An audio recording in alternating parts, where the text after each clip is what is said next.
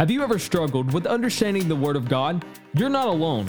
Let's look at the scriptures together and understand how we can apply biblical principles in our daily lives. Right here on the Creekside Podcast. Welcome to the first podcast with Pastor Drew. My name is James Piva House, and today we're going to be talking about Hebrews 8. Before we get started, Pastor Drew, why don't you introduce yourself?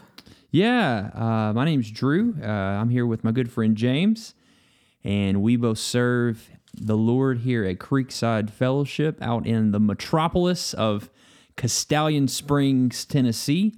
It was funny a couple weeks ago or a couple months ago, I was ordering a computer from Apple. And you know, they're in California and all this kind of stuff. And I said, Where do you ship it to? And I said, Ship it to Castalian Springs. And he said, What what is that? Where is that? and uh, it's a small town in the middle of nowhere and uh, we serve at a church together and serve the lord as faithfully as we can and we're just uh, we're here today to try to serve our people and to try to talk about the bible and hopefully edify each other and edify those who listen today so if you're listening to this uh, so glad that you tuned in and i hope that you enjoy our conversation we're going to have today That's right. We're going to have a really good time. Now, I'm going to be asking you a couple questions, and hopefully, it'll just help us understand a little bit more about the scripture that we're going to be going through. Um, in your opinion, what is this podcast set up to do? Why are we here today? Yeah, that's a great question. I was I was listening to uh, a lecture yesterday uh, of a prominent prominent pastor, and he was talking about how in the West today, in the world we live in, we have more access to the Bible than any other generation in history. You think about I've got a I've got a study Bible in my lap right now, and it's it's nice. Uh, I've got several Bibles at home. I've got one on my nightstand. I've got one on my dinner table, and I've got one right, and I've got one in my in my sitting chair. You know, I've got like Bibles stashed everywhere, and part of that's intentional, so that anytime I'm sitting down, I can find a Bible and read it. But I've got a Bible on my phone. Uh, I can say, "Hey Siri," maybe not Siri, but some app, "Hey, read me the Bible," and it will read the Bible to me. We have so much access to the Bible, and yet Bible literacy is like at an all-time low in our culture. For most people, one thing we do at Creekside is we every every Sunday when we worship together, someone will just stand up and read from the Bible. Right now we're reading through the book of Ephesians in our worship service together. For some people, that's the only time they'll hear the Bible read throughout their week. And you just got to consider that. So what we're trying to do is trying to provide an avenue for folks to engage with scripture. So maybe you're riding down the road listening to this, uh, you're commuting to or from work. Uh, maybe you're spending time at the gym or working out, or maybe you're cleaning the house or whatever it is. But we just want to spend some time giving some attention to the Word of God. And so at our church this year at Creekside, we've uh, spent some time developing a Bible reading plan. It, the Navigators came out with this plan uh, years ago called Five by Five by Five. So it's five minutes a day, five days a week, and uh, that whole idea. And so we've kind of adapted that for our church to read through the New Testament together this year and started in January. And it's taken some time to kind of get the podcast up off the ground. But one of the things we want to do is just kind of walk through these texts of Scripture together as a church. And hopefully, we're all reading the word together, letting the word of God dwell in us, and and hopefully seeing fruit from that is is my prayer. So the reason we're doing this podcast today is just to kind of uh, major on some of those themes, talk about maybe some troubling passages of scripture, get some help on what they mean, and then how to apply it to our lives. Yeah, definitely. I think personally, even when I'm in my own studies, when I'm reading scripture, there's there's questions that come across my mind, and there's not always that outlet, someone to call or text and say, "Hey, what does this mean?" So I really appreciate you taking the time out to do a podcast that goes through the scripture with your congregation that will actually help dig deeper and help us understand the Word of God. Well, with that, are you ready to get started? Let's jump into it. Perfect. We're going to be reading through uh, chap- uh, chapter eight of Hebrews, correct? That's right. Uh, and I've got it in front of me, so I'll just I'll just read this. And the and you're saying might be saying like, hey, wouldn't it make more sense to start in chapter one? And in a perfect world, yes. Uh, but given the given the constraints of uh, our Bible reading plan and kind of where our church is at right now, this is kind of around the portion that we're expecting those who are doing this Bible reading plan to be at. And Hebrews 8 is just such a great chapter. There's so much good stuff here. So it's 13 verses. Let me just read it all, uh, and then James is going to kind of help us and walk us through some some questions maybe we should ask. So this is Hebrew 8, Hebrews chapter 8. Now the point in what we are saying is this. We have such a high priest one who is seated at the right hand of the throne of the majesty in heaven, a minister in the holy places, in the true tent that the Lord set up, not man. For every high priest is appointed to offer gifts and sacrifices. Thus, it is necessary for this priest also to have something to offer. Now, if he were on earth, he would not be a priest at all, since there are priests who offer gifts according to the law. They serve a copy and shadow of the heavenly things. For when Moses was about to erect the tent, he was instructed by God, saying, See that you make everything according to the pattern that was shown you on the mountain.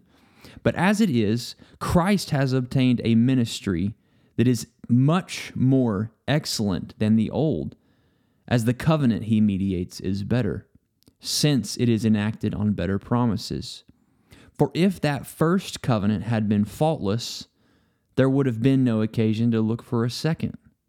For he finds fault with them when he says, Behold, the days are coming, declares the Lord, when I will establish a new covenant with the house of Israel and with the house of Judah. Not like the covenant that I made with their fathers on the day when I took them by the hand to bring them out of the land of Egypt, for they did not continue in my covenant. And so I show no concern for them, declares the Lord. For this is the covenant that I will make with the house of Israel after those days, declares the Lord. I will put my laws into their minds and write them on their hearts, and I will be their God, and they shall be my people. And they shall not teach each one his neighbor and each one his brother, saying, Know the Lord, for they shall all know me, from the least of them to the greatest. For I will be merciful toward their iniquities, and I will remember their sins no more. In speaking of a new covenant, he makes the first one obsolete. And what is becoming obsolete and growing old is ready to vanish away. Amen. Thank you for reading that out loud for us.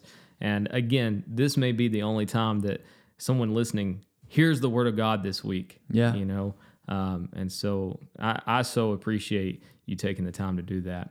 Um, one of the things that sticks out to me in this is he keeps saying the word priest. Right. And when I think of priest, of course, I think of uh, the Catholic Church with a confessional or, you right. know, whatever that would look like. And so being a Christian, sometimes I, I don't understand what a priest is. What What's the point of Jesus being the high priest? Yeah, that's great. I, I always think about we you know we talk about how the Bible is relevant for our everyday lives, and so I just imagine you're waking up at you know six o'clock on a Monday morning, you're pouring yourself a cup of coffee, and you're sitting down at your kitchen table wherever you'd read your bible and you open up the bible and you start reading about priests and you're like man there is nothing that is i'm not going to encounter any priests today. You know while i drive to work or do nothing could seem more irrelevant for me than to talk about the priesthood on a monday morning. Like why in the world uh, is that a big deal? But we've got to see that in the bible uh, the priesthood is a big deal. Uh, and and hebrews especially is a book that really builds on the Old Testament in a dramatic kind of way and kind of talks about what's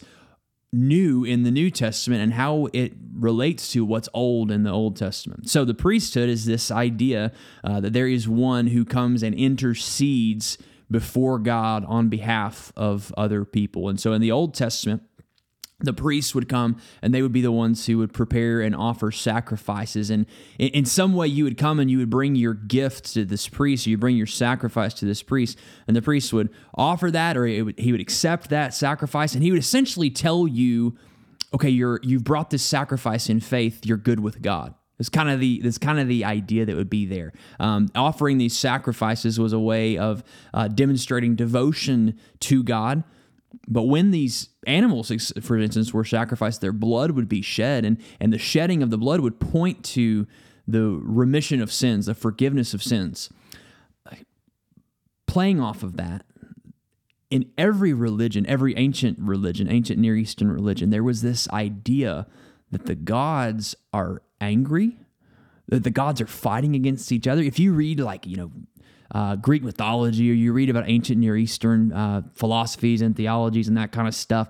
There's all these, there's a pantheon of God, there's all these gods, and some gods have the ability to make your life better. And the way that you make, the way that you get these gods to like you or to make your life better is by offering sacrifices to them. And so uh, there's all these all these rituals and all these things that we see in these pagan cultures that we maybe would expect to see in uh, in Christianity, but what we see in Christianity is something totally different. It's not that God is angry with us or that He uh, you know is distant from us, but actually He's He's near to us, and Scripture says that He's everywhere. And with that, Jesus comes and acts as our priest. He is our great high priest. He is the one who stands in the gap, so to speak, between us and God. So in the Old Testament, you'd bring your sacrifice to, um, to, to the priest, and the priest would tell you essentially that you're good with God. Jesus is the great high priest, but he is also our sacrifice. Mm. That's the big deal. That, that, that's where that's where the beauty of this passage comes in. Uh, he comes to demonstrate to us that God loves us. That not that God is uh, angry with us, but demonstrates.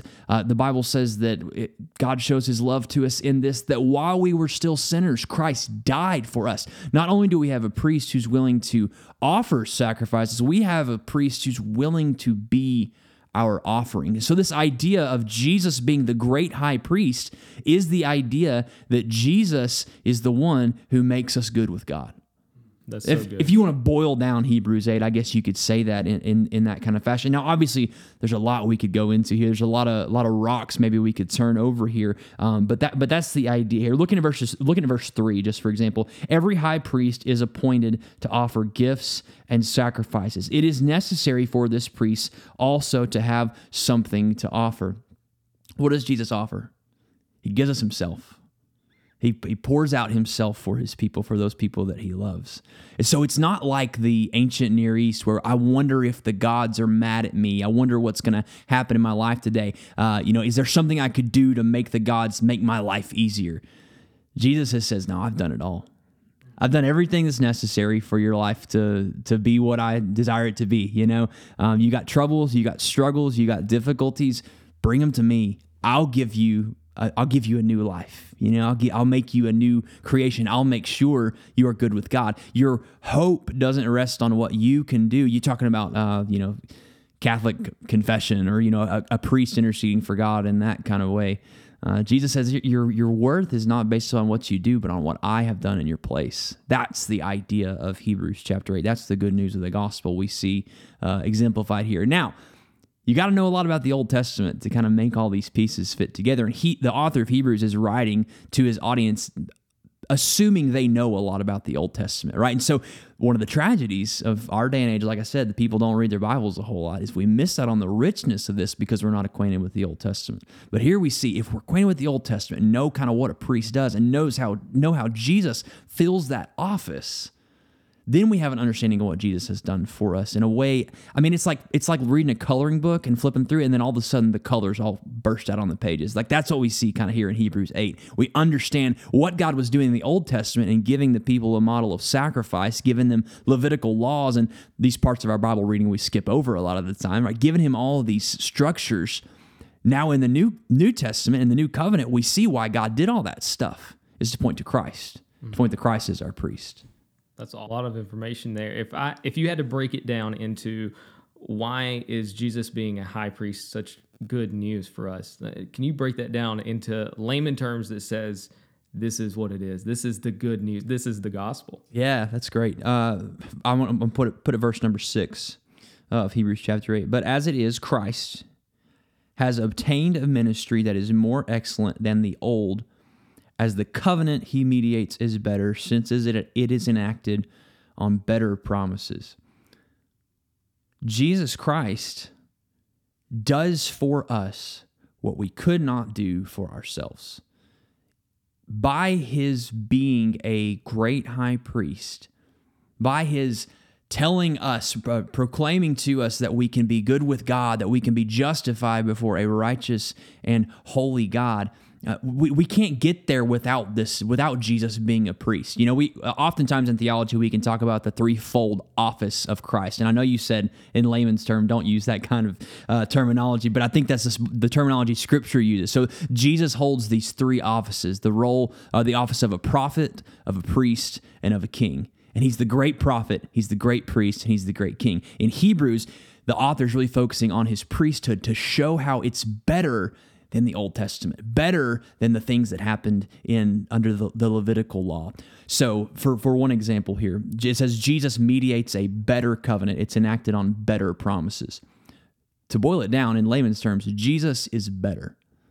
Whatever you're looking at, whatever you're you're hoping for, Jesus is going to be better than that. So let me give you an example from the Old Testament. In the Old Testament, there was this idea of the Day of Atonement. And it was this one day every year you would come and you would bring a lamb and the lamb would be and the lamb would be sacrificed uh, for for the sins. And the whole nation of israel would come on the day of atonement and they would have a lamb that would be slaughtered for their sins. You know how often you had to do that? Every single year. So we just got out of 2020 right? It's a crazy year we're all hoping 2021 would be a much better year, but no matter what happened in 2020 or 2021, you still had to bring that sacrifice. It wasn't a it wasn't a, a condition upon how good you were that year, right? So I think we talk about Santa Claus, you know, like, hey, you know, if you're really good, Santa will bring you lots of toys. Well, it didn't matter how good you were, you had to bring a sacrifice every year, no matter what happened. What was that? What did that say? That was a reminder that you you're a sinner. You have sinned year after year, no matter how good you've been, or how many things you've done right there's sin in your life needs to be repented of. The way that you uh, you know cleanse yourself is by bringing a sacrifice, and, and that sacrifice would essentially uh, sacrifices brought in faith. They would they would demonstrate that you're you're good with God. You know this this idea that your sins have been covered. How often did Jesus have to bring a sacrifice? One time, once for all. Uh, we are not under the Old Testament sacrificial system. We don't have to bring a sacrifice to cover our sins. Why? Because Jesus was the perfect sacrifice. He was like a lamb without blemish or without spot. He was the the, the lamb who's uh, the lamb of God who uh, takes away the sins of the world. You know, is what Scripture tells us. That's the good news of the new covenant. That I don't have to wander around, uh, sit around wondering if I'm good with God. Jesus has told me that I am, and He showed me that I am not because I'm good, but because He is good, because Jesus is better than the Old Testament sacrifices. I asked for layman terms, and it's Jesus is better. Yeah. How much? I don't know how much clearer you could be. Um, I, I, tell you what, in verses eight through twelve, uh, that's a direct quote from Jeremiah chapter thirty-one. Um, and it talks about the new covenant. Can you tell?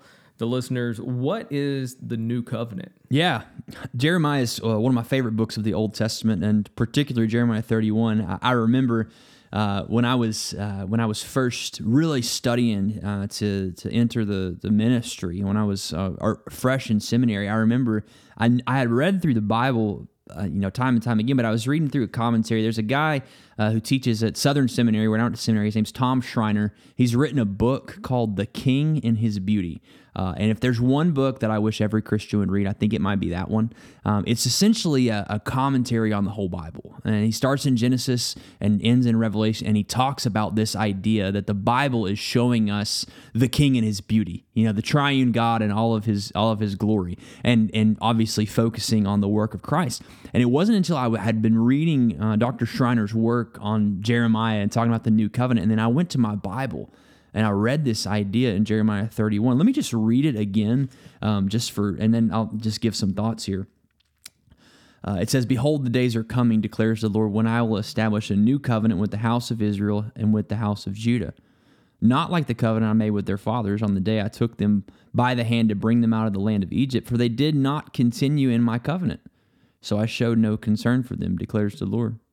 For this is the covenant I will make with the house of Israel. After those days, declares the Lord, I will put my laws into their minds and write them on their hearts, and I will be their God, and they shall be my people. And they shall not teach each one his neighbor and each one his brother, saying, Know the Lord, for they shall all know me, from the least of them to the greatest. For I will be merciful toward their iniquities, and I will remember their sins no more. What's the point of the new covenant? The Lord doesn't remember our sins. The Lord doesn't hold our sins against us. How can He do that? How could God be just and tell us that He doesn't remember our sins anymore? Because justice requires punishment for sin. right? If we're going to talk about justice, that means we want those who have done wrong to get the reward for their wrongdoing, right? Get what they the what they deserve for that wrongdoing. If someone commits murder, we expect that they suffer some kind of punishment for that. But here in verse 12 it says that the Lord will, will remember the sins of his people no more. How could God do that? Well, it's because Jesus is the high priest. He's the one who makes us good with God. He's the one who takes away our sin. So what does the new covenant have to do with all of this? What why why why use this language? Well, the the idea of covenant uh, is kind of like the the spine of the skeleton of the Bible. You know, the co- the idea of covenant is at the it's kind of at the center uh, of of the Bible. It's really hard to talk about the Bible without talking about the idea of covenant. And the idea of covenant is a promise. And here we have an old covenant contrasted with a new covenant. And I just want to kind of break we could we could dive so deep into this, it would not be beneficial to anybody, but just kind of break this down into the simpler terms.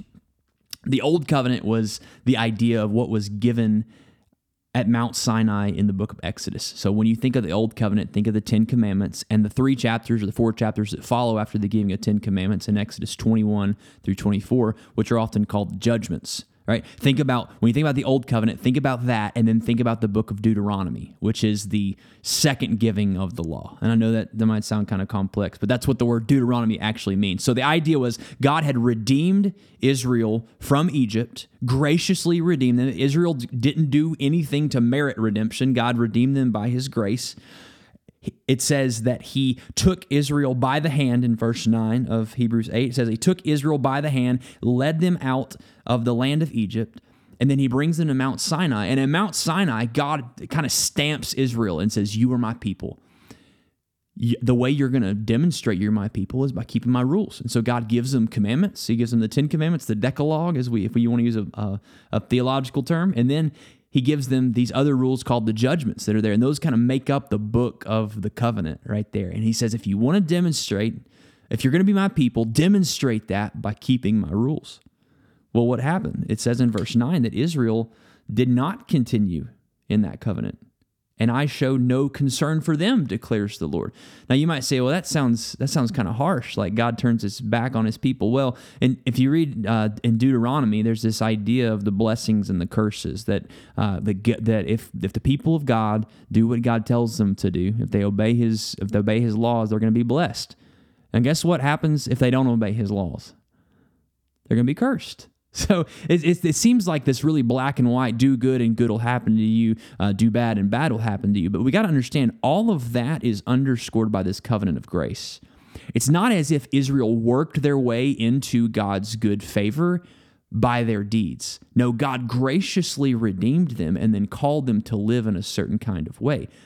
But Israel did not do that. They did not walk in God's ways, and so God judged them. And that's what you read about in a lot of the Old Testament. It's a story of Israel rebelling against God's laws, against God's commandments. We're like Israel a lot of the time, right? Uh, we're the ones who we receive God's good grace, but we kind of go our own way.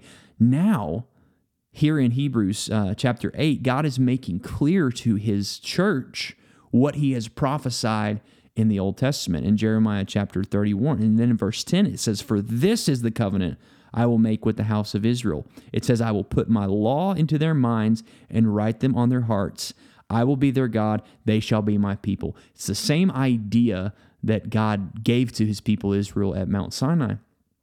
But at Mount Sinai, where was the law written? It was written on tablets of stone the people of uh, Israel were commanded to write out the laws of the Lord. The Shema in Deuteronomy 6 says that you're to take these take these testaments to take the law and to bind it on your forehead to put it to talk about it when you go on the road you do all these different kinds of things now where is the, the law hidden where is god's uh, commandment it's hidden in our hearts it's written on our hearts it says that I will be their God and they shall be my people. How do we know we're God's people? Because God's law is written on our hearts. By his spirit, he he gives us a new heart. He gives us a heart of flesh, exchanges it for the heart of stone. That's what the new covenant does. That's what the new covenant promises. And look at verse 11. It says, They shall not teach each one his neighbor and each his brother, saying, Know the Lord, for they shall all know me from the least of them to the greatest. Now, here's where the rubber kind of meets the road. And here's really where the difference is, I, would say, in, in large part between the Old Covenant and the New Covenant. In the Old Covenant, they gave the sign of circumcision Uh, they gave the the signs of keeping the law. You were an you were an Israelite if you were born into it, and then there were these customs that kind of made sure you remained an Israelite, right? So you would accept the sign of circumcision, um, and you would try to keep the law to the best of your ability in the old covenant.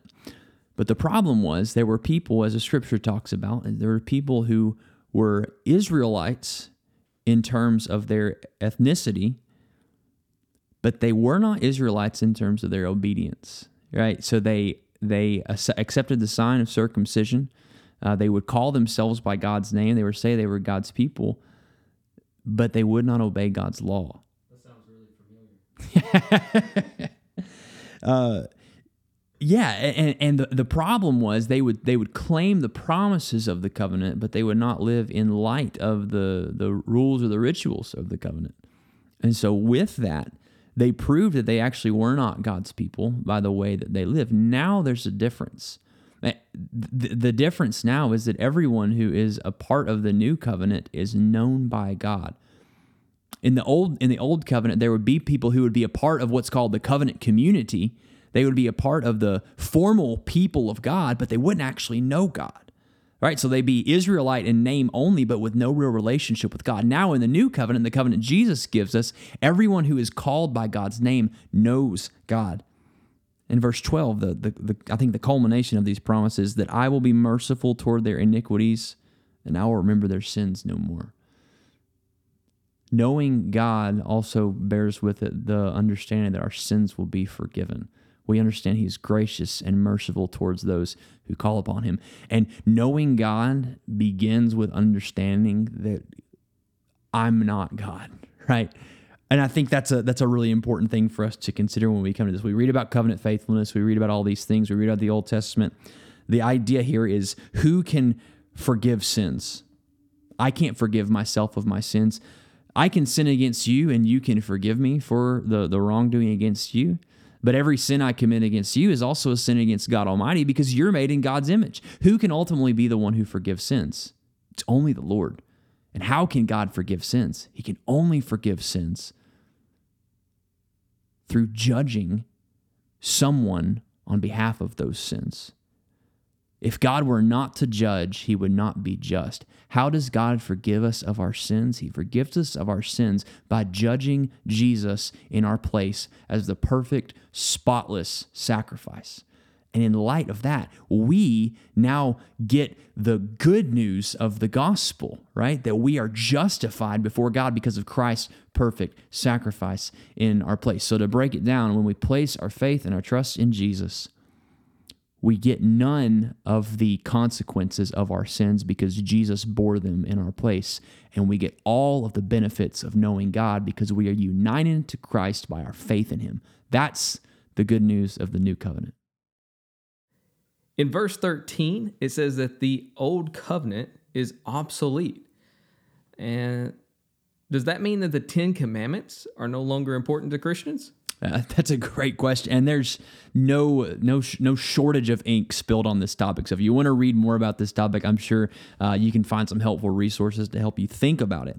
Um, but the idea of the old covenant being obsolete uh, does not mean that it's unimportant.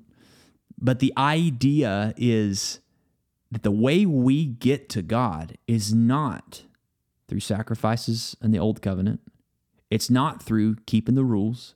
It's not through obeying the law, because ultimately we can't obey the law, right? In our sinfulness in our flesh, uh, the scripture says that any person who uh, disobeys one part of the law is guilty of all of it, right? So we might keep nine of the Ten Commandments, but if we've broken the one, right, we're guilty of all of it. And even more than that, there's more rules in the law than just those Ten Commandments, right? Uh, those are kind of the the most succinct summary of of what's expected of God's people. But we can't keep the law.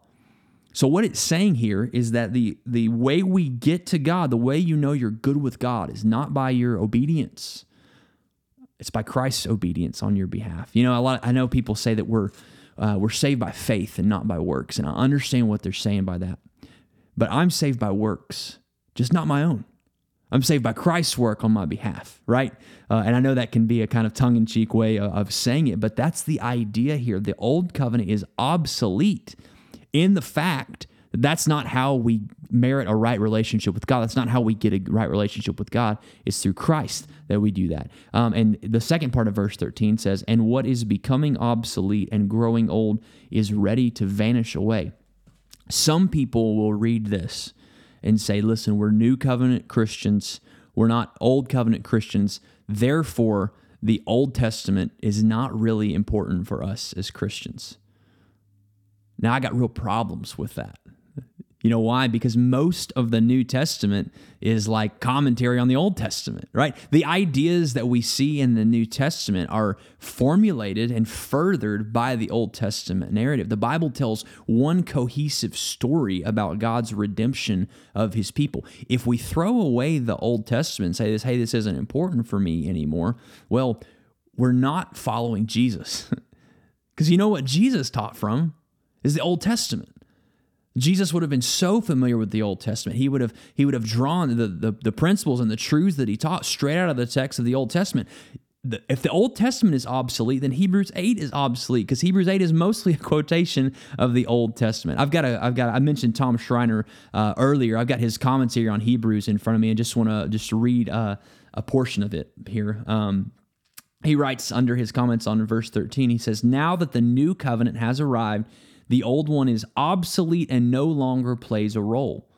Jeremiah's prophecy that the old was about to disappear has now become a reality, and thus Hebrews is not suggesting that the old covenant exists and is close to disappearing.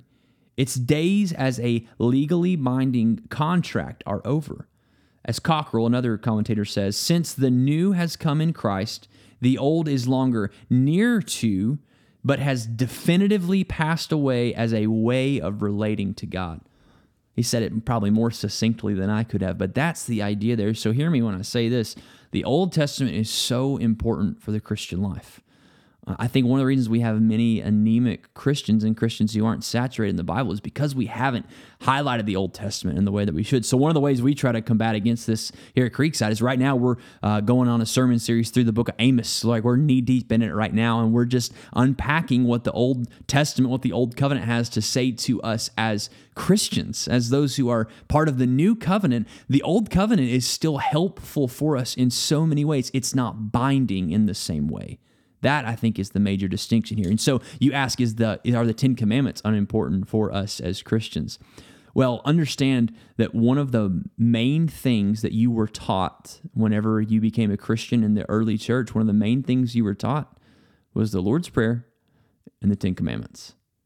So if the earliest Christians, those who might, might have even read the book of Hebrews, thought that the things that are important that we teach new Christians are the Lord's Prayer and the Ten Commandments. And I think we, as Christians here in the 21st century, we should also give high priority to the Ten Commandments. Another reason for that is that you see all of the Ten Commandments taught in some fashion in the New Testament, either by the mouth of Jesus or in the writings of Paul, you see all of the Ten Commandments reiterated and retaught, with the exception of the Sabbath, which is another discussion for another time. But uh, I think there's a, I think there's some some real weightiness to the idea there. Um, that all of these commandments, all the Ten Commandments, all the ten words are given to us by God for our for our profit, and we we are fools if we discard the Ten Commandments because God has given them to us the way in which they are binding is different, though. We're not saved under the old covenant, we're saved under the new covenant given to us in Christ's blood. And here's one last thing. One thing I love about this is that here at Creekside, every Sunday we make a habit of observing communion together, the Lord's Supper. And every week I'll stand up there and say, This is the new covenant given to us in Christ's blood right? That's the idea that we know when we observe this meal together that we are good with God, not because of our works, but because of our faith and our union with Christ. That's what's good about the new covenant. Thank you so much, Drew, for being here at the Creekside Podcast, spending a little time getting to know the Word of God. Just to wrap up, do you have any final thoughts on Hebrews chapter 8? Yeah, I would just say a, few things. Uh, one, Notice what a big deal the author of Hebrews makes about the new covenant. Uh, it's, he, he majorly quotes a significant portion of Jeremiah 31. I think one of the things that might be helpful if you come to this in your Bible reading, Uh, I'm one of those people that likes to write in my Bible, write stuff that's relevant, cross references, that kind of stuff. Uh, maybe one of the things that'd be helpful is go back to Jeremiah 31 and read the context from where he's getting this quotation. I think that might be helpful to you uh, in your Bible reading. And the second is to understand that this is this is not supposed to create problems for us as Christians in how we read the Bible, but as Christians, it's supposed to create praise. You know, we're supposed to praise God for the new covenant not to sit back and say, well, what about all of the stuff in the, the obviously there's going to be some some issues we got to work through and see how it all fits together. But man, we should praise God that Jesus is the great high priest. That means whatever's happened today, I can be good with God. Not because of my works, but because of what Christ has done. I can be justified before God the Father Almighty. I know I'm going to sin today, not because I want to, but because I'm human. Verse 12 tells me this that God will be merciful towards my iniquities and he will remember my sins no more. If you're looking for good news, you're not going to find any news that's better than that. Amen. I can't believe it's the end of our first podcast. I can't wait to do it again. Thank you for joining us, everyone. And Drew, thank you for the time teaching us God's word. Hey, thanks for taking the time to listen to this podcast today. I know there's a ton of things you could have spent your time listening to, but James and I are grateful that you spent some time hanging out with us. If you'd like to learn more about Creekside Fellowship, you can go to our website at creeksidefellowshiptn.com. Uh, you can find our contact info there. If you've uh, enjoyed listening to the podcast, you can rate and review and subscribe and all that fun stuff. And if you have any questions for us, you can email us at info at creeksidefellowshiptn.org. That's all on our website. You can also connect with us on social media. Thanks so much for taking the time to listen today. Hope you'll tune in next time.